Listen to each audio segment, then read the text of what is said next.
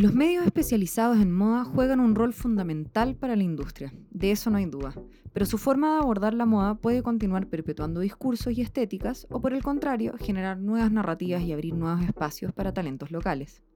Dicho lo anterior, debo adelantar que nuestra invitada de hoy definitivamente se ubica en el segundo grupo. Editora, periodista y académica de moda, Olivia Mesa de la Horta es fundadora de la plataforma editorial especializada en moda y cultura Meow Magazine, un proyecto que nace el año 2013 con la misión de difundir, promover y representar a los talentos y los acontecimientos de las industrias creativas en México y Latinoamérica. Cuando conocí el proyecto quedé fascinada por la visión fresca, jovial y al mismo tiempo profunda y compleja de su contenido, así como por la fuerte presencia de editoriales de moda que ampliaban el abanico estético de la moda local. Por otra parte, fue una grata sorpresa ver cómo contenidos ligados a la moda sostenible, pero sobre todo a la artesanía textil mexicana, eran parte de su línea editorial.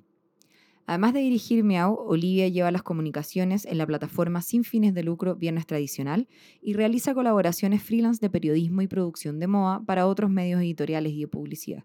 Es docente frecuente de las universidades Centro y Taller Fashion Development. Después de muchos intentos, encuentros y desencuentros, lo logramos y con Olivia conversamos largo y tendido sobre sus motivaciones para fundar un medio especializado en moda sobre su visión de la moda latinoamericana y los principales desafíos para el periodismo de moda actual. Hablamos sobre la evolución de la línea editorial de Miau y su interés por la artesanía textil, así como por la relevancia de generar nuevas estéticas desde Latinoamérica. Esto y mucho más en una nueva conversación franca junto a Olivia Mesa de la Horta. Bienvenida Olivia a Conversación Franca, por fin lo logramos. Ya sé, por fin, pero mira, la espera vale la pena. Totalmente, hace como dos años que casi, yo creo que ya casi dos años que nos conocimos, un año que estamos tramitando esto y ya por fin lo logramos, así que yo sé que va a valer muchísimo la pena, como tú estabas diciendo. Sí, Javi, muchísimas gracias por, por no quitar el dedo del renglón.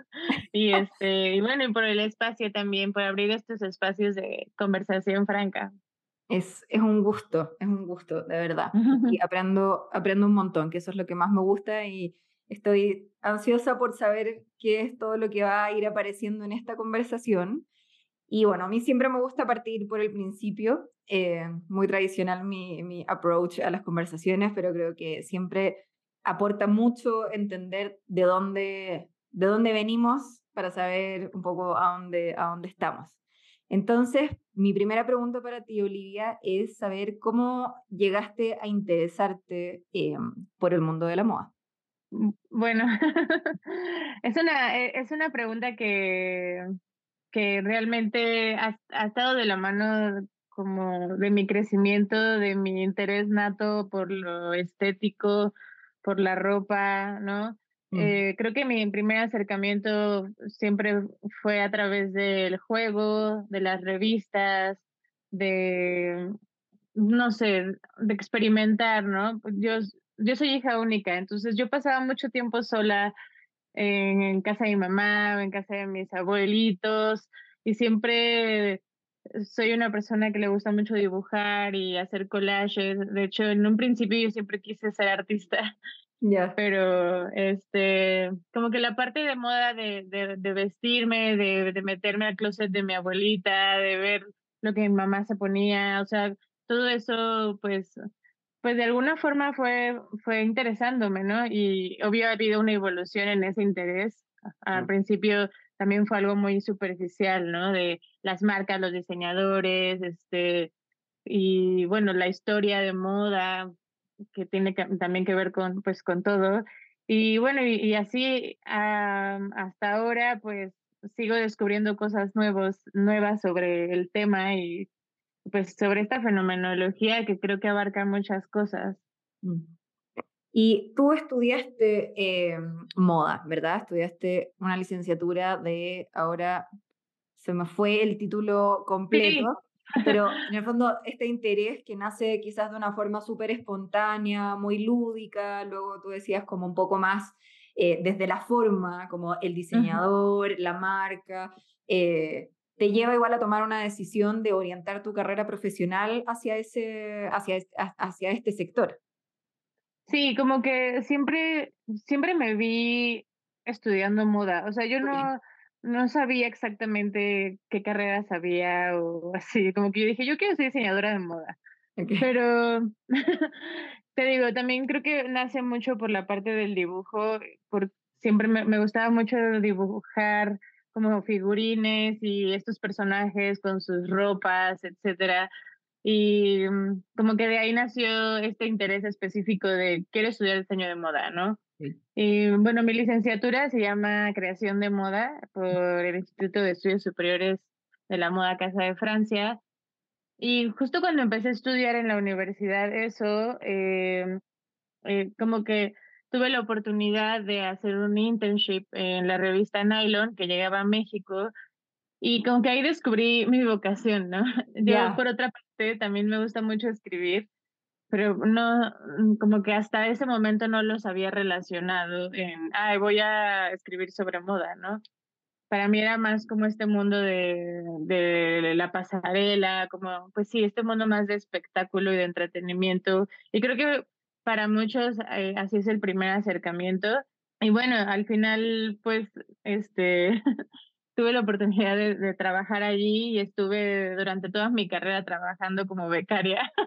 Fueron como prácticas eternas. Amo.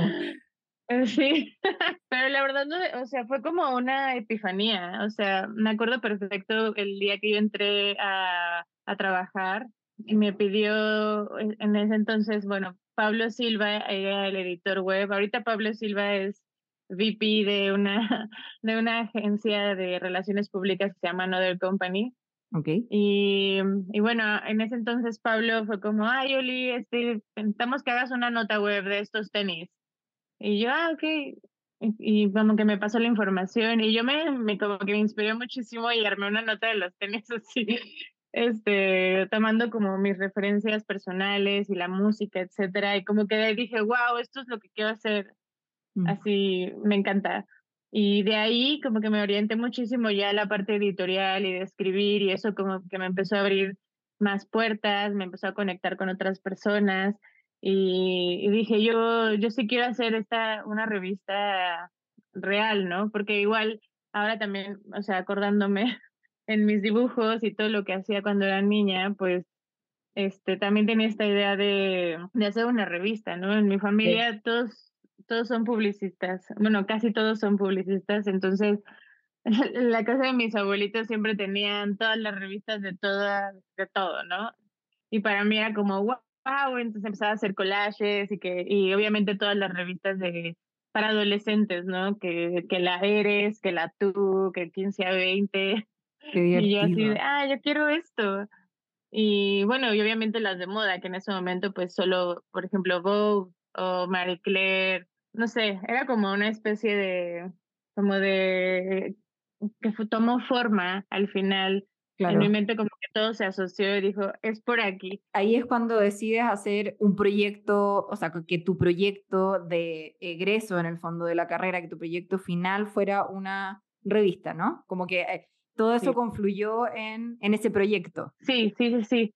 Eh, al final de la carrera, en la carrera que estudié, solo te, o sea, bueno, solo te enseñan a hacer ropa y a hacer colecciones y a patronar y coser. Y, y es algo que me gusta, pero como en concepto. No, la verdad, no, no, no soy muy hábil haciéndolo, ¿no? Pero bueno, creo que todo eso a mí me sirvió también como para entender de, de otra perspectiva la, la ropa, cómo se hace, no sé, entenderla, entender su lenguaje, ¿no? Y mm, al final de la carrera teníamos, bueno, nos dieron la libertad de elegir hacer un proyecto personal y yo dije, yo voy a hacer mi revista. Y como que siempre tuve esta idea de, si, lo, si voy a dedicarme seis meses o mm. cuatro meses, lo que dure el semestre, ¿no? Para hacer un proyecto, si quiero que sea algo que, pues, algo que vaya a trascender, ¿no? No sé, como que tuve como a lo mejor esa ambición, digamos, y, y pues así inició mi Magazine en el año 2013. ¿Y, qué buscabas con este proyecto? O sea, ¿cuál era como la intención detrás de ello? Porque por una parte es como que tú mencionabas que tuviste esta epifanía de esto me gusta, esto e, es una nueva posibilidad, eh, también er, er, soy buena para ello, que eso también siempre, siempre como que alienta, eh, pero Miau tiene una propuesta bien única. Eh, eso fue cómo se fue gestando y, y, a eso voy con mi pregunta de qué era lo que estabas buscando con este proyecto, cuál era como el diferencial quizás que querías plantear a la hora de crear este proyecto y que trascendiera. Bueno, lo principal fue algo muy mm, tal vez muy, eh, muy naive, ¿no? O sea, yo quería, yo quería hablar de todas las, de, todas las cosas que yo estaba conociendo, de las propuestas de mis compañeros, de marcas que eran muy independientes y, y pues, o sea, en la revista donde yo trabajaba como becaria, pues no siempre se podía, ¿no? Aunque sí me daban muchísima libertad y siento que eso también me ayudó a, a ir como definiendo qué es lo que me, de, de, qué forma me gusta hablar de moda, ¿no? Claro. Y cuando yo hice Miau, ese fue el principal eh, eh, propósito, ¿no? Como darle eh, difusión y, y, divulgar a toda, a toda la gente nueva, a todos los creativos que están haciendo cosas chidas y, y, a lo mejor no tienen como ese alcance para llegar a un Vogue o un, o un medio a lo mejor mucho más internacional, ¿no? Claro.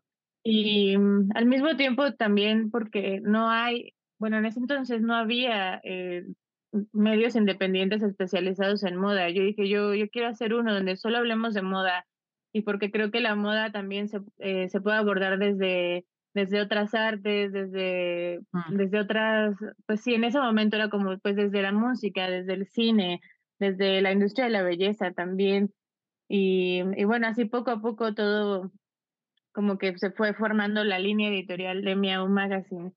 Y, y bueno, y también creo que desde un inicio siempre tuvo mi personalidad muy, muy presente, eh, pues de una forma también, no, no como tan intencional, como que también yo siento que, que cuando haces las cosas desde, desde un lugar auténtico, eso se refleja en, en el resultado, sea lo que sea, ¿no? Entonces, digo, no, no digo que lo que yo hice fue totalmente innovador y que nadie más lo había hecho, pero yo creo que sí, cuando, lo, cuando yo creé Miau, no había algo igual a Miau Magazine.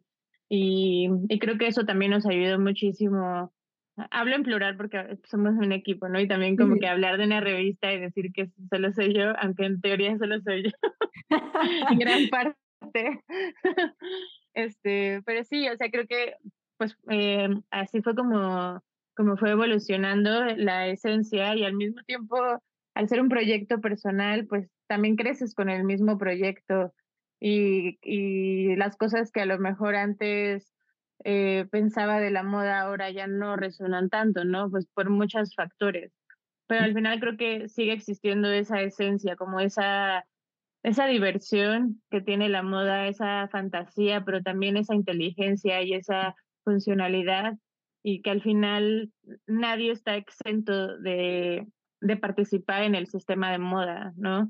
Eso también se me hace muy interesante, que aunque te gusten o no las revistas, estés al pendiente de las tendencias o no, tú mm. participas porque al final nos vestimos, ¿no? Entonces creo que también por ahí es una, es, es algo que también me llama mucho la atención, ¿no? Como las elecciones personales de la gente que hace en su día a día al vestirse y la gente común, o sea, como nosotros, ¿no? De que, ay, me quiero poner esto o no sé, simplemente observar a la gente qué es lo que está vistiendo me parece me parece muy interesante.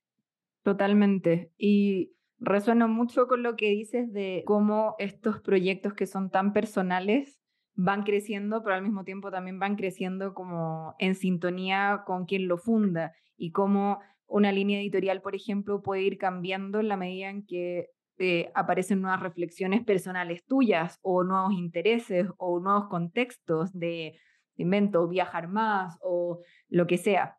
Me parece súper interesante y en ese sentido, también tomándome de eso, quería preguntarte por la línea editorial de Miau. ¿Cómo ves em, que ha ido evolucionando? Son casi 10 años, me imagino que viene pronto el aniversario ¿o no? Sí, ya, ya, ya, está pasando. Qué bello, qué bello. Entonces, bueno, ¿cómo ha ido evolucionando? Son 10 años, no es, no es poco. Eh, ¿Cómo, cómo, cómo ha cambiado? Bueno, ha cambiado muchísimo. O sea, también como que cuando yo hice Miau no, no tenía mucha idea de, de, pues, de la vida. Me encanta. Sí, o sea, pues es como, ay, pues en ese entonces era como, estas son las herramientas que tengo, ¿no? Y es como, tengo Facebook y luego puse en Facebook como, ¿quién me ayuda a hacer un logo? Y, y así, ¿no? O sea, como que todo fue muy, pues no sé, muy Montessori, digamos, ¿no? Claro, como muy orgánico. Sí. Muy Montessori. Sí, que a lo mejor en otro tipo de emprendedurismo, pues a lo mejor alguien tiene una planeación y ya llega con algo mucho más estructurado, ¿no? Que, pero yo pues fue algo más como que tenía toda esta idea y simplemente la escribí, la bajé y armé una presentación y es como, esto es lo que siento que, claro. que es, ¿no? Es por aquí. Y bueno, a partir de ahí, eh, pues las herramientas van cambiando, van evolucionando y con ello pues también la forma de pensar como, como lo comentaba y creo que ahorita la línea editorial de Miau este, se ha reforzado mucho al ser una plataforma eh, digital que expone talentos en México y en Latinoamérica. También creo que en la pandemia nos sirvió mucho lanzar esta plataforma educativa de Miau que se llama Fashion Bootcamp con el propósito de pues de seguir compartiendo y dialogando sobre a lo mejor temas que a un nivel editorial pues sería un poco aburrido abordar. Entonces decidimos a, abordarlo desde, desde la academia, pero desde un sentido más amigable. También eso, eso es una cosa por la que creo mía, porque yo siento que el mundo de la moda siempre puede ser muy, puede rezagarte muchas veces y puedes sentirte como muy outsider de todo y, y que si no participas en las tendencias o en lo que está supuestamente cool, mm. pues no, no está bien, ¿no? O no te sientes aceptado, lo que sea. Entonces también para mí, eh, cuando creo me es como yo quiero que este espacio también sea una forma amigable de hablar de moda y de, y de que otras personas que, que estén interesados en moda puedan meterse a mi y puedan entender de qué estamos hablando y puedan identificarse, ¿no? Desde, desde otras aristas de la cultura, pues que al final viven en la misma cultura de moda. Exacto. Creo que ahorita la línea editorial sí va un poquito eh, al celebrar las creatividades eh, de moda y de lo que toca en diferentes temas, ¿no? Y bueno, y con, y con eso pues también eh, vienen otros retos, ¿no? Al, crear una revista, porque al inicio pues Miau era mi hobby, no, mm. realmente no era algo que me redituaba, ni era algo que lo que me dedicaba al 100%, o sea, yo, yo trabajé en otras editoriales y en otras revistas y colaboré en muchas cosas, y con marcas también, y, y Miau pues siempre lo tuve ahí, ¿no? O sea, por eso también son 10 años de Miau, pero yo creo que desde el 2019 fue cuando yo empecé al 100% en la revista. Y, y ya, o sea, de una forma ya más de esto es un negocio. Mm. Y, ay, tengo tantas preguntas. Eh, ya, voy a seguir, voy a seguir, voy a tomar lo que acabas de decir para continuar por ahí y luego volver a la línea editorial. Qué importante lo que, lo que estás mencionando sobre cuando se toma esa decisión de decir, ok, esto no es solamente eh, una plataforma que es un hobby, sino que yo de verdad quiero que esto sea un negocio, eh, no con la ambición de me quiero hacer millonaria, sino que quiero que me sustente porque le quiero dedicar tiempo. Al final em, pasa un poco por eso. Y es un tremendo desafío y de hecho hace un par de capítulos anteriores lo conversaba con Sonia Flotats, que ella también tiene una, una plataforma, em, y sobre el desafío que significa sostener económicamente un medio de comunicación en los tiempos que corren. ¿Cómo has pasado tú ese desafío? ¿Cómo, ¿Cómo lo has podido sobrellevar? Sí, o sea, sí es un desafío sobre todo los medios independientes, tú lo sabes, Franca, obviamente. Creo que el estar presente y el, y el crear buenas relaciones mm. con, con, con las personas del medio, eso es clave. Eso es clave para, para uno, pues poder generar confianza y, y tener pues colegas que con los que te puedas identificar y al mismo tiempo al mismo tiempo, pues ellos trabajan con marcas, ellos trabajan con otros proyectos que también buscan estas colaboraciones y estas sinergias.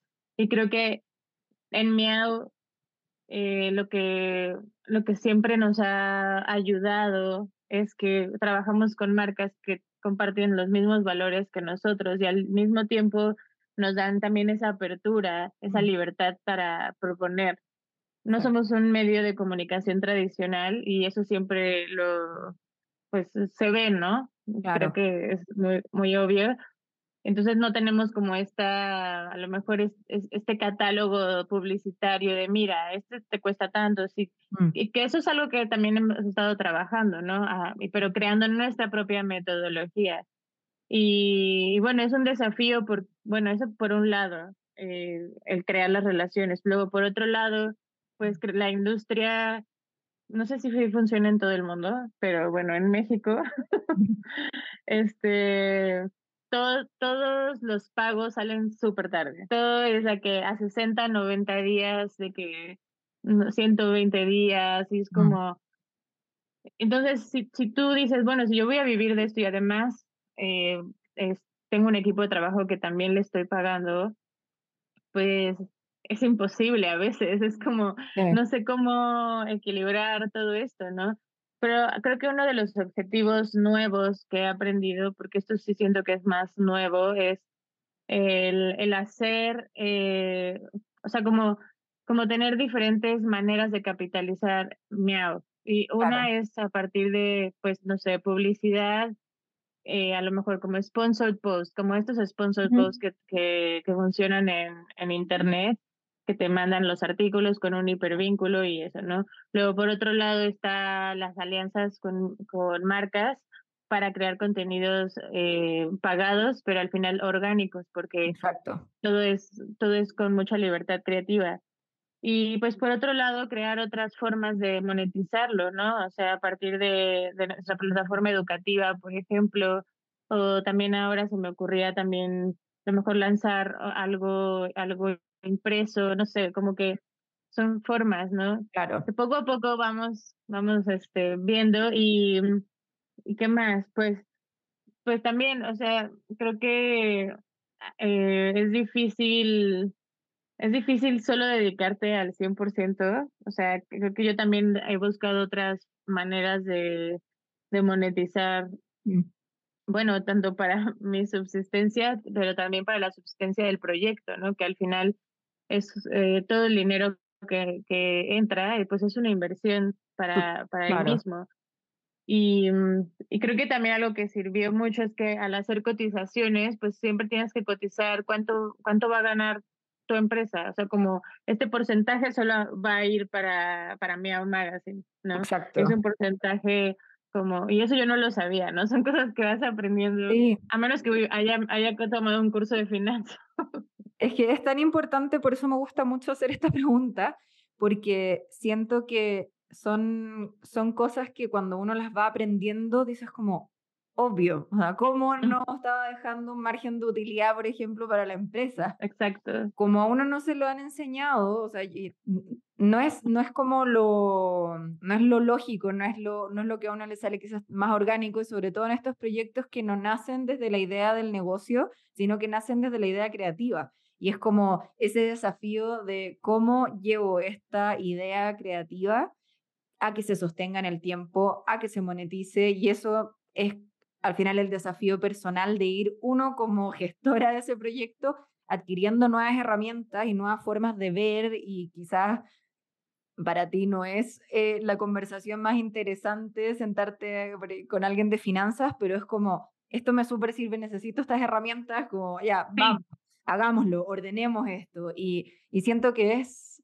eh, un tremendo aprendizaje y, también te felicito por ello porque mantener, o sea, independiente de que algo parta como hobby, cuando ya tomas la decisión de que se sostenga económicamente, no es fácil y mantenerlo menos. Entonces, desde ahí siempre yo creo que nos viene bien como darnos esa palmadita en la espalda y decir como, bien, vamos.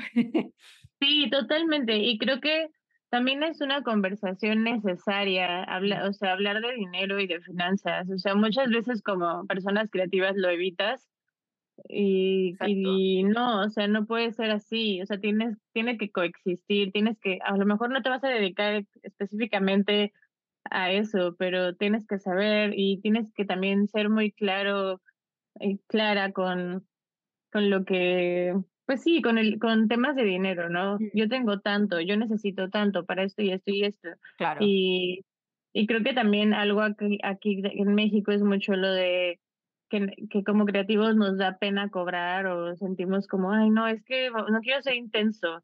Pero no, al final, al final es parte de tu trabajo, ¿no? Y, y pues así es. Y creo que, que creo que también tener una red de personas que se dedican a lo mismo, a lo mejor en diferentes eh, formatos, pero mm. todos eh, también tienen sus proyectos, ayuda mucho a decir, sí, yo también, a mí también paso por esto, pero mira, les puedes decir de esta forma, ¿no?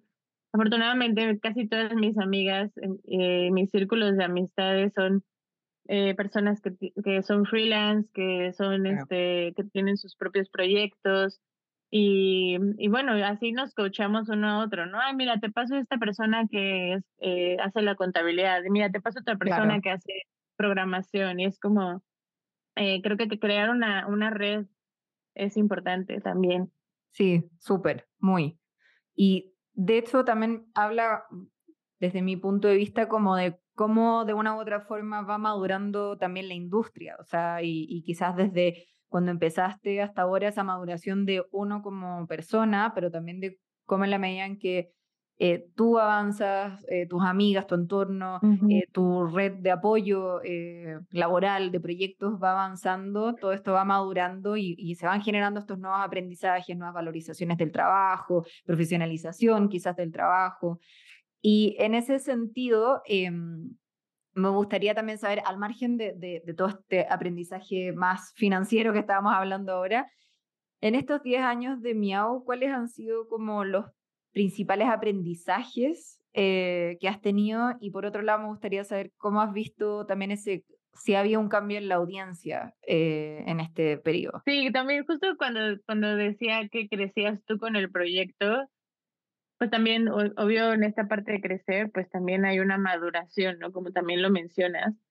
Y, obvio, con eso, pues vas atrayendo otro tipo de audiencias, ¿no? Pero al mismo tiempo eh, atraes a, bueno, en, en Miau empezamos a atraer audiencias más jóvenes.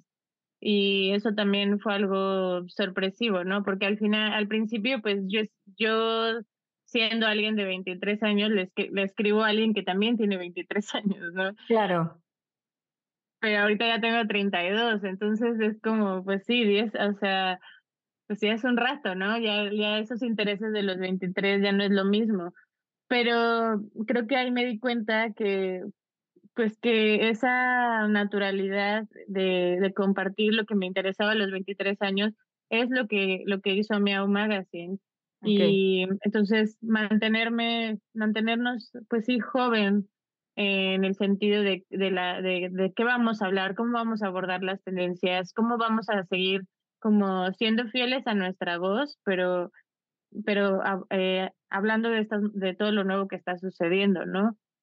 Y, y también es una ventaja, ¿no? Que dices, ay, bueno, yo también tengo este conocimiento, ¿no? O esta, yo viví en esta época que ellos no, entonces también puedo aportar desde, desde otras maneras, ¿no? Em, y bueno, en ese caso de la audiencia, eh, y bueno, por, por los 10 años de aprendizaje, no, pues, o sea, tengo millones de aprendizajes, o sea, todos los días aprendo algo nuevo, todos los días, la vida de ser emprendedor es muy difícil.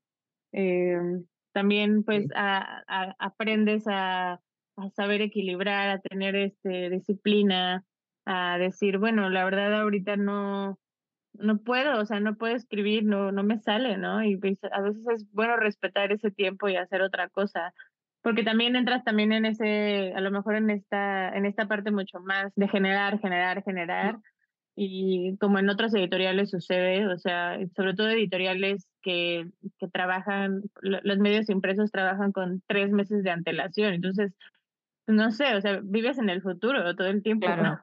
Y creo que el, ser, y el medio digital la ventaja es que estás mucho más presente porque pues es, todo es más inmediato, ¿no? pues, pero también tiene su, su, pues su desventaja, ¿no? Que a veces te sientes drenado, es como ya no puedo abordar todos esos temas aunque me interesen, no puedo subirme a todas las tendencias, no puedo, o sea, y a veces me entra esa ansiedad y es como, no, tranqui, o sea, concentrémonos, si alguien más ya lo hizo, ni modo, si tú lo querías abordar antes y ya no pasó, está bien, o sea, como también aprender a, a soltar y no siempre estar como tan a la, no sé, no sé si sea algo bueno o malo, pero, sí. pero yo lo veo por mi salud mental también.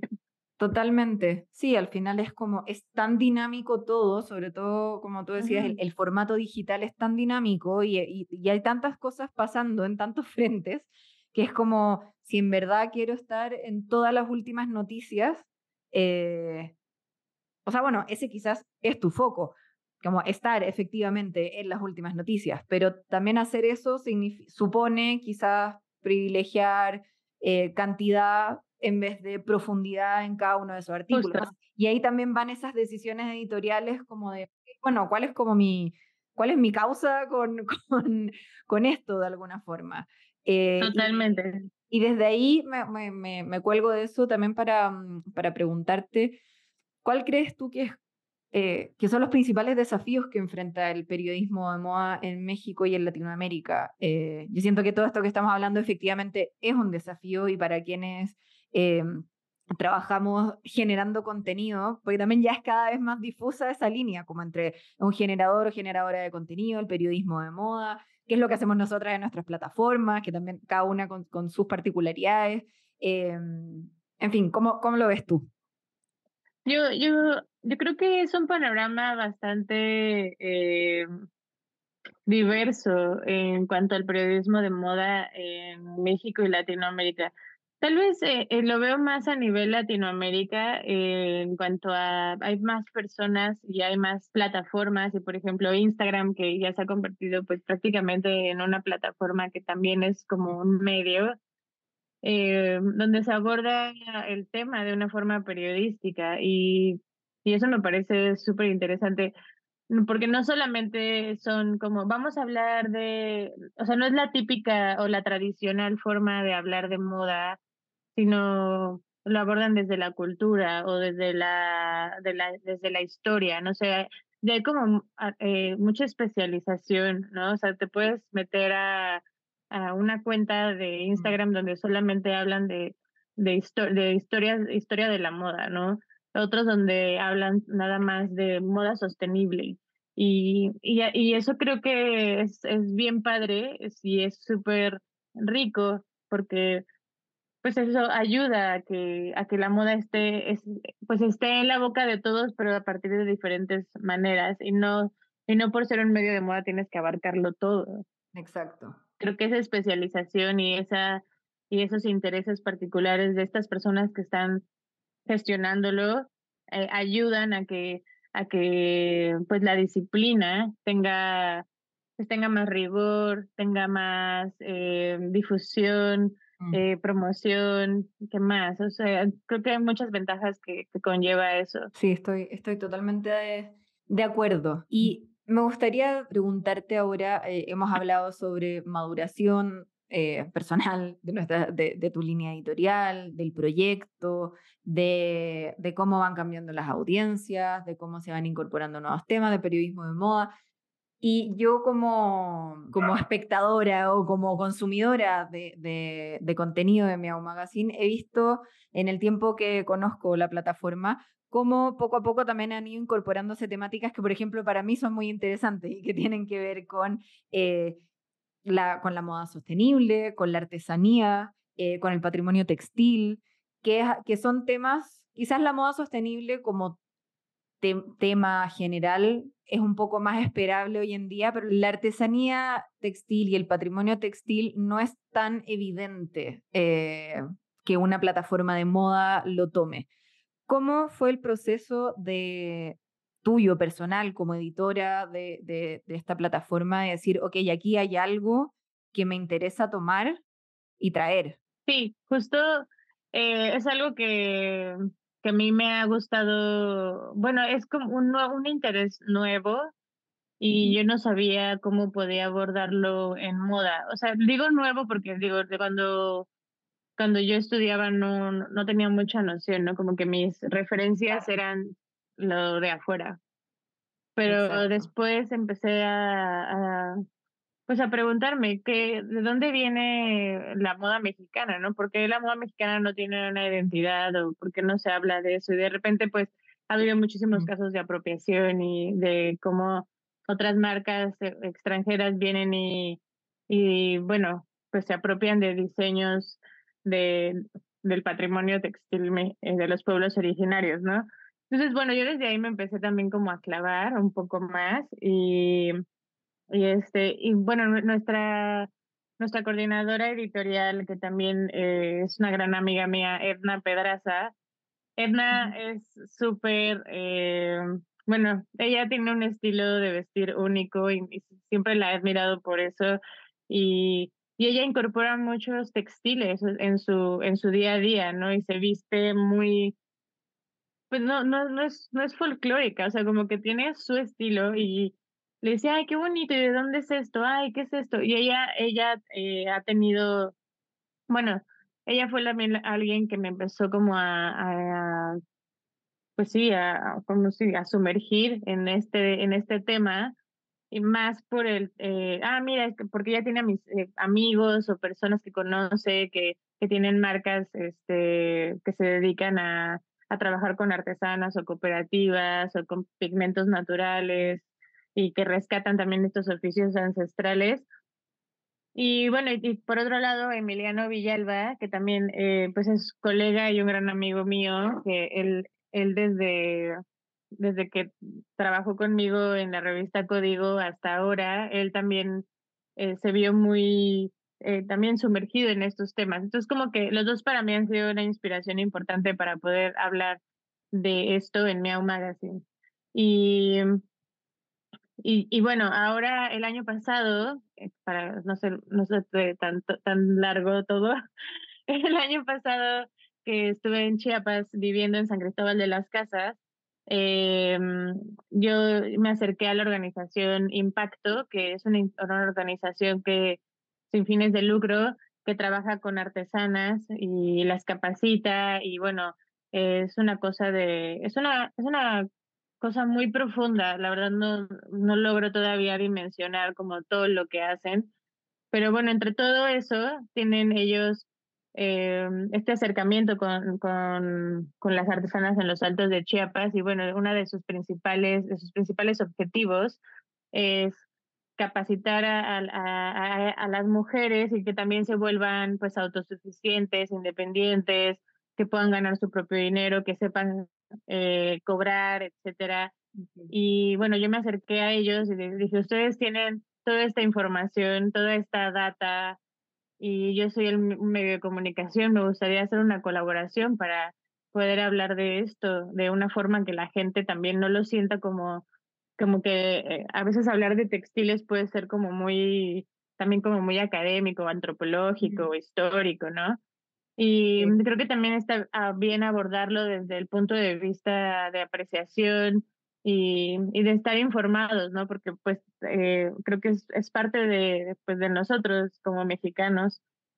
Y, y bueno, así nació una, pues, una colaboración que se llamó Un Textil, una artesana, en donde justamente hablando con, con, las, con las personas que trabajan en Impacto fue como, es que uno de, de nuestros grandes retos es que eh, la artesana, pues también le podamos, o el artesano le podamos dar esa misma jerarquía que tiene un diseñador, porque al final eh, pues hace prácticamente lo mismo, pero sin una escuela detrás, ¿no? Y es, una, es, muy interesante hablar de todo esto y yo me quería yo quería hablar del tema y acercarme de una forma lo más respetuosa posible porque también es un tema sensible, ¿no? O sea, no, no es como que, ay, vamos a hablar ahorita y vamos a hacer una moda de huipiles, ¿no? Exacto, sí, es importante eso, como que no, no es llegar y, y, entrar, sino que hay que entender, me imagino, como ciertos códigos y, y, como para no venir con una lógica tan, tan de afuera, sino que más venir con esa lógica como de entender qué pasa aquí adentro. Sí, sí, sí, totalmente. Y creo que esa es la mejor forma de, de hacerlo. Y, y, creo que también viene muy de la mano con, lo de, con, esta, con esta cosa de la sostenibilidad, de quién hizo tu ropa, porque al final detrás de cada prenda, de, de cada prenda de, que, que, adquieres de un pueblo originario, de una comunidad, pues hay una persona detrás que lo hizo y se tardó meses, ¿no? O semanas haciéndolo. Y, y bueno, es, es toda una, podría hablar de esto mucho porque es, es un tema que me apasiona mucho y es, es nuevo para mí. Y, por, y ahorita también estoy trabajando con, con Impacto, pero ellos llevan una plataforma que se llama Viernes Tradicional, que ayuda, es justamente eh, la plataforma que ayuda a promover y dar conocimiento de los, de los, pues sí, de los art, de las artes textiles y de los objetos eh, artesanales de los pueblos originarios. Y bueno, apenas entré y pues es muy interesante también ver cómo podemos comunicar toda, toda, esta, pues sí, toda esta información y que no debe estar condensada en un libro de antropología, ¿no? Y bueno, ese es un poco como lo que trato de hacer también con Miau. No siempre hablamos del tema, tampoco quiero especializarme nada más en eso. O sea, creo que es parte justamente de esta cultura de moda y, y que eso nos hace también más sensibles, ¿no? A, a la apreciación, a, a, a no regatear, a, a darle claro. un valor a pues algo que forma parte de, de, tu misma historia, de tus mismas raíces, ¿no? Aunque, bueno, o sea, como mexicanos y en otras partes de Latinoamérica también hacen, tienen todos estos oficios que son increíbles y y digo, mi, mi, mi, como que mi mayor sueño es poder hacer un viaje así a toda Latinoamérica y poder hablar de, de, de todas estas eh, prácticas y oficios que me parecen pues hermosos y un arte también. Totalmente. Ya, estaremos atentas a ese viaje. Sí, Ay, yo. A, fondear, sí, a fondear mi viaje. Claro, Vamos, vamos por ello. Oye, Olivia, eh, ya voy cerrando esta entrevista, pero no quisiera dejar de preguntarte o de explorar eh, otra quizás faceta tuya. Hemos hablado más de, de, lo que significa generar contenido escrito, de, de, escribir, del periodismo de moda, etc. Eh, pero también tu, tu, labor no es solamente generar este contenido escrito, sino también eh, te vinculas con con, una, con la dimensión más estética y visual de la moda, como estilista, como directora creativa. Antes me comentaste que ibas a profundizar más en ese conocimiento, como productora de moda, etc. Entonces, eh, en ese sentido, me gustaría saber cuál es tu opinión en torno a la identidad visual del diseño mexicano o latinoamericano. Eh, ¿Existe uno? ¿Cómo se va construyendo? ¿Cómo ha sido tu experiencia? Pero sobre todo me gustaría que reflexionáramos sobre cómo a través de las imágenes es posible crear estas nuevas estéticas que representan a nuestra región y que representan la diversidad que hay en ella y estas nuevas formas de hacer también que estábamos comentando. Sí, creo que creo que algo muy increíble que del periodismo de moda y que a mí me fascina es que la parte visual la parte escrita van muy de la mano y a veces, a veces la visual pesa más y, una imagen puede llegar mucho más lejos, ¿no? Eh, o sea, yo sí creo en, ese poder de, de, crear imágenes pues, que tengan un trasfondo, que tengan un, un, contexto, que tengan un poder también. Eh, es difícil a veces generar tanto contenido visual y que sea novedoso y que sea que pues tenga, pues que no solo sea una imagen bonita, ¿no? Que también te, te cuente claro. una historia. Bueno, ese es un reto que siempre en Miau tratamos de hacer, ¿no? Como, sí, a veces hay imágenes bonitas, pero ¿qué me está diciendo, no? Y que, de qué manera está representando esta moda, o sea, cómo lo aborda. Entonces, pues e, es, eso es uno de mis retos creativos que más me gusta hacer y, y cuando trabajamos con, bueno, cuando producimos modas y cuando trabajamos con, con marcas, esto, esto es un reto bien padre porque, porque la, la marca normalmente pues, nos da esta libertad y nosotros proponemos, ¿no? Queremos eh, unir como esa fuerza eh, de la marca de, en, en, cuestión de exposición con nuestra con la historia que queremos contar. Y bueno, y específicamente en moda también creo que hablar que la diversificación de las imágenes en cuestión de, de cuerpos, estéticas, mm. todo es súper importante. O sea, creo que una imagen de moda eh, tiene muchísimo, muchísimo peso y a veces creo que mm, pues con toda esta era de la inmediatez y de las selfies, de que todo, de los filtros y todo es bonito, eh, al mismo tiempo también este, hay que rescatar lo otro, ¿no?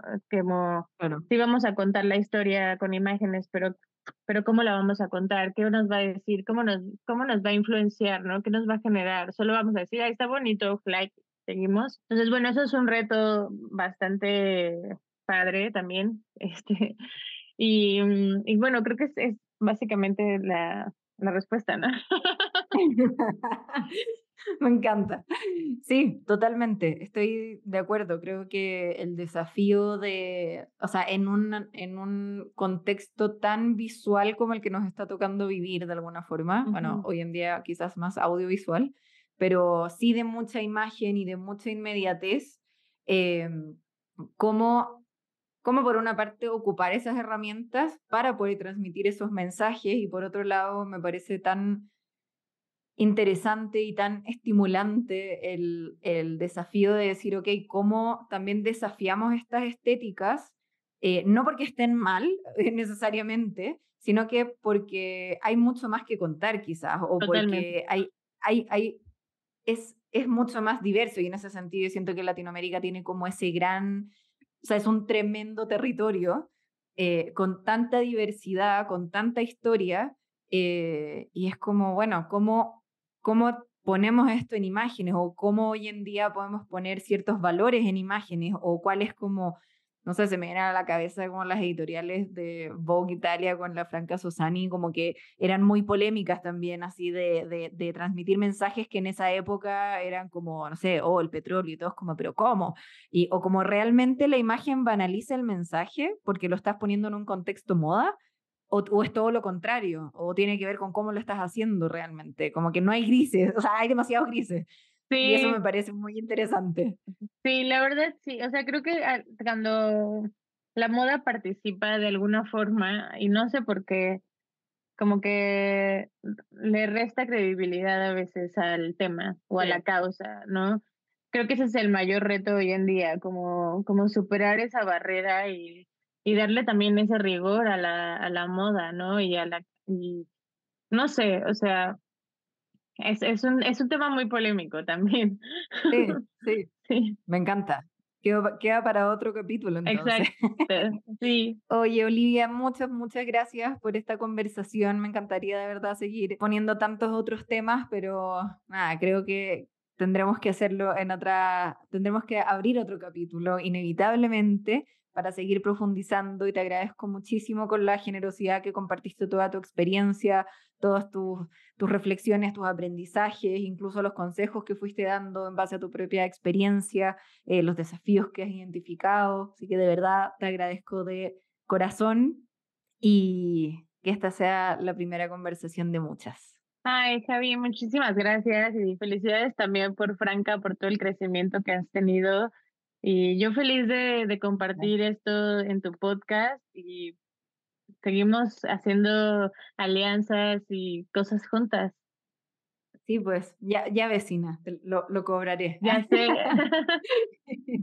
Te mando un abrazo y estamos, seguimos en contacto. Gracias también a todos y a todas por escucharnos. Sí, muchísimas gracias. Ahí estamos en comunicación también para para cualquier duda que tengan y deseen participar. Esto es un diálogo. Creo que eso es también algo que hay que, que enfatizar. El diálogo entre la audiencia y los medios también es algo muy importante para, para crecer y evolucionar y simplemente intercambiar ideas y opiniones. Sí, para eso vayan a seguir a Miau en sus redes, en todas sus redes. Bye, Javi.